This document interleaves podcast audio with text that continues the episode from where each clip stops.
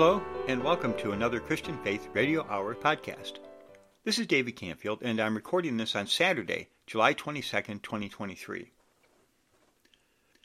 If you've been listening to the program, you know that a little while ago I started a series on biblical prophecy because I just feel it's such an important topic, and uh, as the believers in Christ, we need to have more of a grasp on that than we do. And as the Lord allows, I do want to come back to that. But as you might also know if you've been following the things I've been putting out, I'm working very much right now on finishing up a new version of the New Testament called the Standard Version. That's really been occupying just about all of my time. So I haven't had the time to prepare another program on biblical prophecy for a while. That takes a little more time. But like I said, I want to come back to that. I just haven't had the opportunity to do that recently. So for this program, instead, I had some feeling to cover the matter of redemption and what is a proper view of redemption according to the New Testament truth. Because again, I feel this is something we really need to have a solid grounding in. And if we have a solid grounding, a real understanding of how the redemption of Christ works, I assure you it will have a very, very big impact on our Christian life, on your Christian life. You'll have a much more solid basis for going on with the Lord in a healthy way. And as I considered that, I just felt you have to to present that in a proper way, you have to go back to the Old Testament and look at the type of the Passover, because that is the most complete picture in the whole Bible of the redemptive work of Christ. It's just a marvelous, marvelous picture. So many different aspects and so detailed in how it presents the redemptive work of Christ. Just just marvelous. Really this kind of thing you, you, you see that in the Old Testament as a picture and then realized in the New Testament in Christ and it just it just makes you realize only God could have written the Bible. You know, so many uh, centuries apart, uh, the, the type and the reality and, and, of course written by very different authors, and yet it all fits together in such a marvelous way. You just have to bow your head and worship the Lord for His Word. It's, it's really so. But uh, as as I considered that, getting into the matter of the Passover and looked at it a little bit, I, I just became more convicted that to understand the Passover, you have to understand the context in which the, the Passover takes place in the book of Exodus. Then you'll understand the, the Passover as a type of the redemptive work of Christ in a much better way. And of course, the context of the Passover in Exodus is that it follows this long struggle between Moses and Pharaoh to make a way for the children of Israel to get out of the land of Egypt. And so that's what I want to focus in on this program, so that hopefully, as the Lord allows in the next program, we can go on and consider the Passover itself. In this program, I really want to consider the matter of the struggle and what that signifies in terms of our Christian life. In 1 Corinthians, the Apostle Paul, at the end of chapter 9, he's talking about running the Christian race. And that's the, the section where he says about, he talks about buffeting his body. Uh, he says, All those who run in a race course run, but one obtains the prize. Run in this way so that you may lay hold. And then he talks about buffeting his body because he himself does not want to be disapproved. He wants to gain the crown, is what he's talking about there in 1 Corinthians 9. And then in chapter 10, he goes on and he gives the example of the children of Israel and their experience in the wilderness. And in 1 Corinthians chapter 10 verse 6, he makes a very clear statement. He said, "These things happened as examples of us." So there's a very direct statement there that the history of the children of Israel is an example of our history as Christians, or a type of our history as the believers in Christ. Well, what is this type showing us? If we just look at the book of Exodus, what does this type show us? Well, at the beginning of the book of Exodus, what you see is God's people are in slavery under Pharaoh in the land of Egypt. And then there's this great struggle that takes place God calls Moses to serve him. He sends him to go to Pharaoh, uh, and the plagues come into the land of Egypt to break down Pharaoh's resistance so that the children of Israel can eventually lead, leave Egypt and go into the wilderness where they build up the tabernacle as God's dwelling place and hold a feast unto the Lord. And that is, it really is just a marvelous picture of our Christian experience. Of course, Egypt signifies the world with all its luxuries and its pleasures, uh, but we're also to partake of this system before we're saved, we are in slavery in that world system that Satan has established. And Pharaoh, of course, signifies Satan as the ruler of this world, as the God of this age, who's doing everything he can to keep God's people in bondage in the world. But through the redemption of Christ, God calls us out of the world, morally speaking. Of course, we don't leave the world physically, but in a moral sense, we leave the world behind. The world becomes a wilderness to, uh, to us, and because of that, we are able to stand with the Lord for his purpose, to gain his dwelling place on the earth, eventually to enter into the good land, not Egypt anymore. We entered into the good land to establish God's kingdom on the earth and build up the temple as God's permanent habitation on the earth. Praise the Lord for that. It's just a marvelous picture of our situation, of our history as the believers in Christ. And if we have this proper view of the history of the children of Israel and how it's a picture of our history, then we'll be much better to, able to understand redemption is not merely so my sins can be forgiven. Redemption is so God can have his kingdom and his dwelling place on the earth, and for that he needs for his people to get out of the land of Egypt. In contrast, if we stay in the land of Egypt, spiritually speaking. In other words, we're still loving the world. We're still living as those who are of the world. The Lord has no way to gain his dwelling place in that case. So we need to understand the Passover in this context.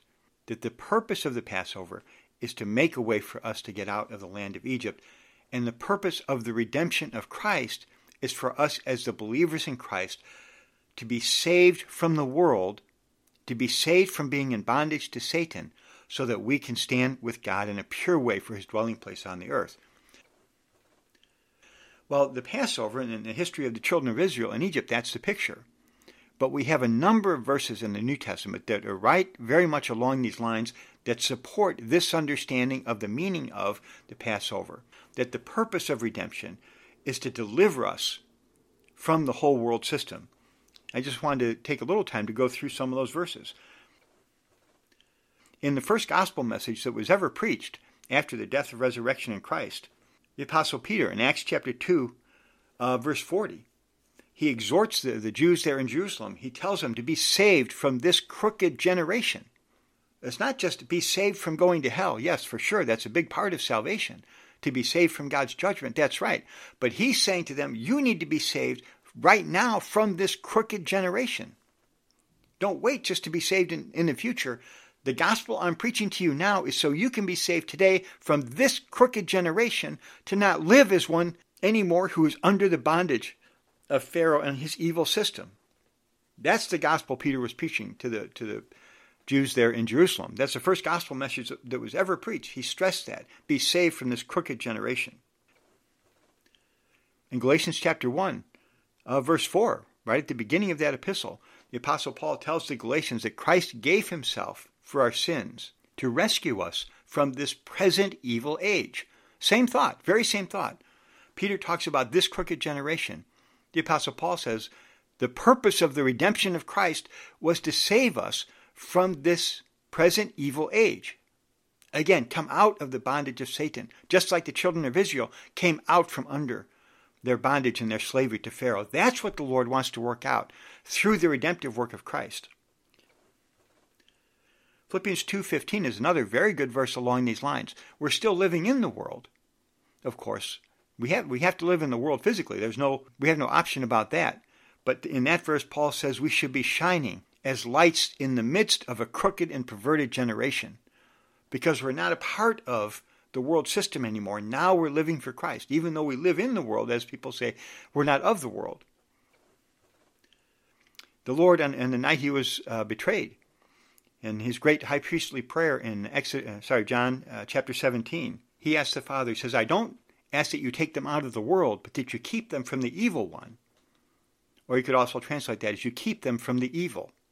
So we're not removed from the world, but as we are here, we are shining forth as lights in the midst of this crooked and perverted generation.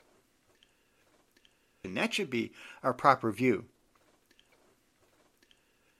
So all these verses show us that redemption is not just for the forgiveness of sins, it's to rescue us from being under bondage in Satan's world system. You know, there's a, a debate And I've talked about this before in Christianity about, you know, is it enough just to believe in Jesus to have your sins forgiven, or do you have to, you know, receive Jesus Christ as your Lord, or can you lose your salvation? All of these debates completely miss the mark if we're, if we're occupied in this kind of way. Because redemption is not simply about the forgiveness of sins. And to be clear, yeah, if you simply believe in Jesus, yes, your sins will be forgiven. But the Lord is not just trying to have your sins forgiven. He wants those who are going to be followers of Christ, who are really going to give themselves to the Lord for the building up of his dwelling place on the earth. That is what the Lord is really after. And that's what our gospel should produce is disciples of Christ, believers, yes, but also even more disciples of Christ, who are followers of Christ for the building up of his church on the earth.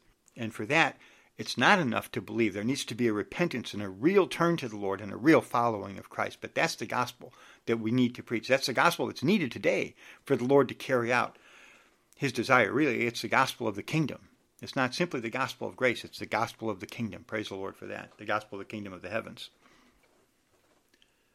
If we are these type of people, we're not going to be those who are loving the world. In 1 John chapter 2, 15, John, he, he, tells, he tells us very directly, don't love the world. If the, anyone loves the world, the love of the Father is not in him. We should surely not be the believers who are loving the world. Instead, we should have the view of uh, Hebrews 11:38 is a precious verse. It's talking about these ones in the Old Testament who were followers of the Lord, his people, and all the persecutions they suffered. And it has this wonderful phrase, of whom the world was not worthy. We should have a real sense deep within. The world is not worthy of me. I've been called by the Lord. I would never trade uh, that to gain the riches of the world because I have a full, strong realization the world is not worthy of me. I'm, fo- I'm a follower of Christ. How could it ever be worthy of me? Uh, unfortunately, I think today a lot of believers, well, a big car, you know, is worthy of me, or a nice house, or an income, or a job, or whatever you're seeking in the world, fame, fortune. These things are worthy of me. I'm going to give myself to them instead of to Christ because they're worthy of me. But if we have a healthy relationship with the Lord, we'll have a strong sense no, these things are not worthy of me, not in any way. Christ is so much more than any of these things could ever be to me. I'm a follower of Christ, and I would never agree that these things are worthy of me. Uh, and you have another picture in uh, Matthew 25, the, the, parable of the ten virgins. I love how that, that parable starts. The Lord says in Matthew 25, verse 1, at that time, the kingdom of the heavens will be likened to ten virgins who took their lamps and went forth to meet the bridegroom. What are we doing as the believers in Christ today? We're going forth to meet the bridegroom. We're not going forth to seek our fortune in the world. We're going forth to meet our dear bridegroom, the Lord Jesus. Another verse that came to me as I've been considering this matter is Acts chapter 26, verse 18, which is really a very crucial verse in the New Testament regarding the preaching of the gospel. And this is where Paul is describing how the Lord commissioned him. And he says, The Lord sent him to open their eyes, to turn them from darkness to light and from the authority of Satan to God, that they may receive forgiveness of sins and an inheritance among all those who are sanctified by faith in me. Now, when you break this verse down, you see there is a real progression in the steps that are taken to turn a person from being a lost sinner under the authority of Satan to being a person who is really living for God. The first thing is to open their eyes. We often, you know, we try to get people saved, but their eyes are never opened. That's the first thing, the crucial step is to open their eyes. And of course, only the Lord can do that. But He sends us as His servants to share the gospel with people so their eyes can be opened, just like He sent the Apostle Paul. Well, once their eyes are opened, that's when they can realize, wait a minute, I've been living my life in darkness. And if your eyes aren't, aren't open, you have no idea whether you're in the light or darkness or not. But once your eyes are open, that's when you can realize, I've been in darkness my whole life. I need to have a turn to light to get out of this darkness. And when you come into the light, then you're going to have a much fuller realization wait a minute, I've been living under the authority of Satan. My whole life, I've been under the authority of Satan. I need to have a turn to God. And then Paul goes on here that they may receive forgiveness of sins. So you have these, these lost sinners have a turn to God. They believe in Jesus Christ as their Savior. Their sins are forgiven. And then Paul says the Lord, concluded by saying, that they may receive an inheritance among all those who are sanctified by faith in me. Well, this is the exact progression that you see in the history of the children of Israel going from being in bondage in Egypt, in, in slavery to Pharaoh, to come out of Egypt into the wilderness and eventually into the good land. They were surely in darkness. They didn't know how uh, bad their situation was until Moses came and helped them to come out of Egypt. Right? They had to turn from darkness to light, from the authority of Satan pictured in Pharaoh to God. This is exactly how their journey began. They had to have a turn from being under Satan's authority to being under the authority of God. Then they experienced the Passover. There's the forgiveness of sins, the sprinkling of the blood. As a result of that, they came out of Egypt, and after, of course, a period of many years, they eventually entered into the good land. That's receiving the inheritance with all those who are sanctified by faith in me. So you can see just how much the history of the children of Israel is a picture of our history as the believers in Christ. And the crucial thing to see here is that before we were saved, we were in bondage to Satan, but through the redemptive work of Christ, God wants to bring us out of that bondage into the wilderness, signifying a separation from the world, and eventually into the good land. And again, we just need to be so impressed with this picture that the world typified by Egypt, is absolutely opposed to God's dwelling place. And as long as we're in the world, loving the world, according to that picture, God can never have his dwelling place. He has to gain a people who are separated from the world, gathered to his name, to take a stand for the Lord, and then we can have the experience of the building up of God's dwelling place on the earth. Now, I want to read here an excerpt from a study that Witness Lee did of Exodus. It's called the Life Study of Exodus. Very long, and if you want to really take a deep dive into the book of Exodus, I strongly encourage you to get that. It's called the Life Study of Exodus by Witness Lee, and a good deal of what I'm sharing today is taken from the Life Study, his life study. He called it a study. It wasn't just a Bible study. He wanted the saints to touch something of life in the Bible, so he called it a life study. And this is from the Life Study of Exodus, uh, it's page 220. And here's what he says If we would be God's dwelling place on earth, we must know the world in a thorough way, and the element of the world must be purged out of our being. Only through being separated from the world can we become God's dwelling place. In God's redemption, we are not only saved from sin and from God's judgment, but also separated from the world. According to Galatians 1 4, Christ gave himself for our sins in order to deliver us from this present evil age. Full redemption thus includes both the Passover and the crossing of the Red Sea. The book of Exodus, therefore, gives us a clear view both of the world and of God's dwelling place a very good statement, a very good summary, and, and again, a, a, good deal of what I'm sharing today is taken from the life study. So I really encourage you to get into that. It's a long uh, study. It's not a, a small thing, but I, have been very, very much helped by that myself, and uh, highly recommend it.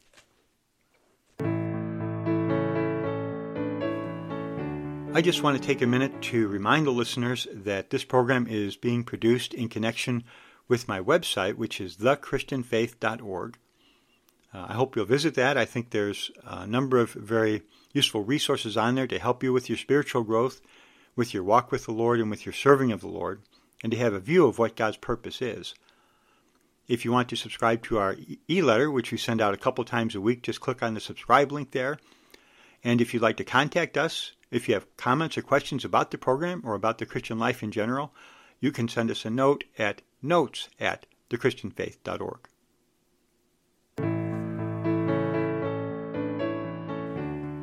Now, in a minute, I want to take some time to consider the struggle between Moses and Pharaoh because there's a lot of lessons in that struggle about how we eventually can be saved from living in the world. But before that, we need to try to define a couple of terms here. Of course, I've been using the, term the world a lot. And we need to consider what is the world? What does it, when we talk about the world, what does that mean? And in a sense, it's, it's not an easy term to define The word in the New Testament for world is cosmos. It means an ordered system. It's the arrangement Satan, as the God of this age, has set up in order to keep people in slavery under his authority. But if you want to consider practically, to me, what is the world? That's, that's, that's a, not an easy question to answer. In a sense, I could just be very honest and tell you I don't know. I for sure I, I, don't know what the world is to you. I have to spend a lot of time considering myself. What is the world to me? Those are two different things. How Satan would try to keep me in bondage is different from how he's going to keep you in bondage. You know, if some people come up with rules and they say this is the world, that's the world. In that case, you just end up being an ascetic and you're dealing with outward things. Of course, there's the Amish, and, and they have their kind of rules. They say, well, you can't have electricity for the most part, or phones or cars, whatever. It's different, I know, from group to group. And they say that's what it means to not love the world. But when you look at 1 John and his definition of the world, it's, it's much, much deeper than that. 1 John chapter 2, verses 15 through 17. He says, Do not love the world or the things in the world. If anyone loves the world, the love of the Father is not in him. Very strong statement. If you love the world, you cannot love the Father. We, that's a very, very sober word. And even if this is hard for us to define, we still need to have a very real exercise before the Lord to help us realize what is the world to me? What keeps me from loving the Father? Verse 16, he goes on, and listen to what he says here. All that is in the world, the lust of the flesh, the lust of the eyes, and the pride of life, is not of the Father, but is of the world. So do you notice how he defines the world here? He doesn't say what's in the world is nice cars, what's in the world is a nice house, a good job, a lot of money. He talks about things that are within us. The lust of the flesh, the lust of the eyes, and the pride of life. Those are the things that John says are in the world. The different categories of things. So Satan uses the material things very often to stir up these things that are within us to cause us to not love the, the Lord, but instead to love the world and to be under his slavery. So it's the things that are within us that need to be dealt with. Now, practically speaking, there may be some outward things too in your life or in my life that need to be dealt with. That's a, another topic. But strictly speaking, the world consists mainly of these things that are within us. So if we deal with the lust of the flesh, the lust of the eyes, and the pride of life, we're a long way toward dealing with any kind of love of the world that's within us. And that means we need to be spending time with the Lord. And I have to tell you, as I've been getting into this, I, I can't speak as one here who's, you know, fully uh, out of uh, any kind of love of the world. So I've been very exercised about my own situation. Lord, is there anything in me that is still loving the world, that's still under uh, bondage to Satan? You know, as long as we have any kind of worldly influence in us, Satan's going to laugh at our, our efforts to preach the gospel because we're in his world. He says, No, I'm in charge here, not you. This is my world. You're not going to preach the gospel in my world. He just laughs. We try to share the gospel with people. It's when we come out of the world and take a clear stand for Christ, that's when we can begin to call people out of the world, just as we have come out of the world, if indeed we have fully come out of the world. Hudson Taylor had a very good statement, the great 19th century missionary to China. He said, The reason why we have so much trouble getting people saved is we're only half saved ourselves. It's really so. To, to have a real impact for the gospel, we need to deal with any kind of love of the world that's within us. And that's it's not a matter of just putting away the outward things. And again, there may be some outward things that do need to be put away. The Lord may touch you or touch me. This, this, this has to go. But it's always related to something within us that the Lord wants to touch and deal with. And we need to give the Lord the full ground in our being to deal with us in that way. And as I say, it's been very helpful to me to have some exercise before the Lord in that regard as I've been working on this. So the second question is, okay, who is Pharaoh? And this is this is gets very practical. Now I mentioned already he, he he's the god of this age and the ruler of this world. That's Satan, right? In in John chapter 12 verse 31, Jesus refers to him as the ruler of this world. We need to be clear the ruler of this world is not Jesus directly. This is Satan's world. We're living behind enemy lines in a very real sense. He is the ruler of this world. He has been defeated on the cross already in a moral sense, but that sentence has not yet been carried out practically. So he is still ruling over this world and keeping people in bondage, and he does that as the God of this age. 2 Corinthians chapter 4 verse 4. He is the God of this age. That's a very very remarkable statement when you think about it. The ruler of this world and the God of this age is Satan. And, and no wonder the world is such a complete mess. People try to blame this on the Lord. All the suffering. No, no. That, that's another topic. Um, I want I want to deal with that because there's some false accusations. They, they blame uh, the Lord. No, he he overrules indirectly. Yes, he's in charge, but the direct ruler of this world is still Satan until the Lord comes back and establishes His kingdom on the earth. So Yes, Pharaoh signifies Satan, but we have to realize also, in a very real sense, it's not just the Pharaoh who is outward and doing these outward things to rule over the world. That, that's part of it. But there's a very real sense in which Pharaoh exists within us. There's a Pharaoh within me who's doing everything he can to keep me from following Christ again, playing on what John refers to in, in 1 John, these the lust of the flesh, the lust of the eyes, and the pride of life, trying to get me to be occupied with the worldly things so I'm not following Christ. That's not something outward. That's not the outward Pharaoh. That's the Pharaoh within me. That's my self life. That's my flesh that uh, Satan is using as the indwelling Pharaoh to keep me from following Christ. So again, I would say if you want to be a person who really has dealt with the world and has taken a clear stand, they're not for the world, it's so important to spend time to allow the Lord to deal with you in a personal, intimate way. Just ask Him, Lord, show me. What ground does the, the world still have in me? Is there any love of the world still within me? Anything that keeps me from following you in a clear and definite way for the sake of your purpose? Lord, I need your shining. Bring my entire being into the light for a full and utter exposure of my real situation, Lord. Make me so purely for you. Help me to know what you view within me as loving the world. Because I don't want Satan to have any ground in my being. I don't want the world to have any ground in my being. Only you can do that. No one can do that for you. Now, I can try to point you in the direction a little bit, but you have to have that time with the Lord to really allow Him to deal with you in a full way. And of course, it's all through our life. This isn't, we're not talking here about a once for all experience. Now, there may be a real turning point in someone's life. Praise the Lord. Uh, if you have that kind of a turn, that's wonderful to have such a definite turn, especially as a young believer, a new believer. Oh, it's so important to have a good, strong start with the Lord and firmly. And Witness Lee, uh, I always remember his testimony the day he got saved. He just strongly told the Lord, Lord, I don't want the world. From now on, I only want to follow you. From the very beginning, he had a very firm stand. He was uniquely for Christ, and that's one of the reasons why the Lord blessed his ministry so much as he did. So we, it's very good if we do have that kind of experience, and we should ask the Lord to grant us such a turn by his mercy and by his grace. But for sure, all through our life, we have to deal, because Satan doesn't give up. He's not going to give up. He's always working so hard to get us back under his authority. And so we always have to, however much we've dealt with the world before and dealt with loving the world, for sure there's much more that needs to be dug out of our being by our being, being with the Lord and allowing Him to deal with us to save us from loving the world. So that will do it for this edition of the program. The actual struggle of the children of Israel to leave the land of Egypt, we'll cover that in the next episode.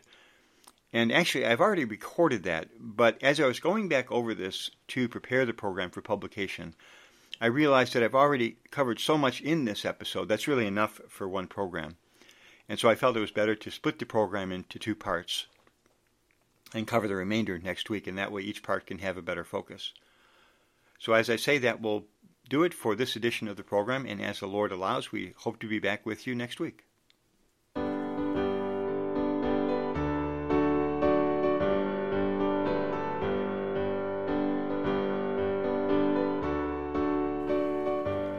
Thank you so much for listening to this edition of the Christian Faith Radio Hour. For more resources, you can visit thechristianfaith.org, which is my website. If you'd like to receive my e-letter, just click on the subscribe link there and enter your email address. And to connect with us by email, just send us a note at notes at thechristianfaith.org. Until next time, may the Lord keep you in His way for His sake and His glory.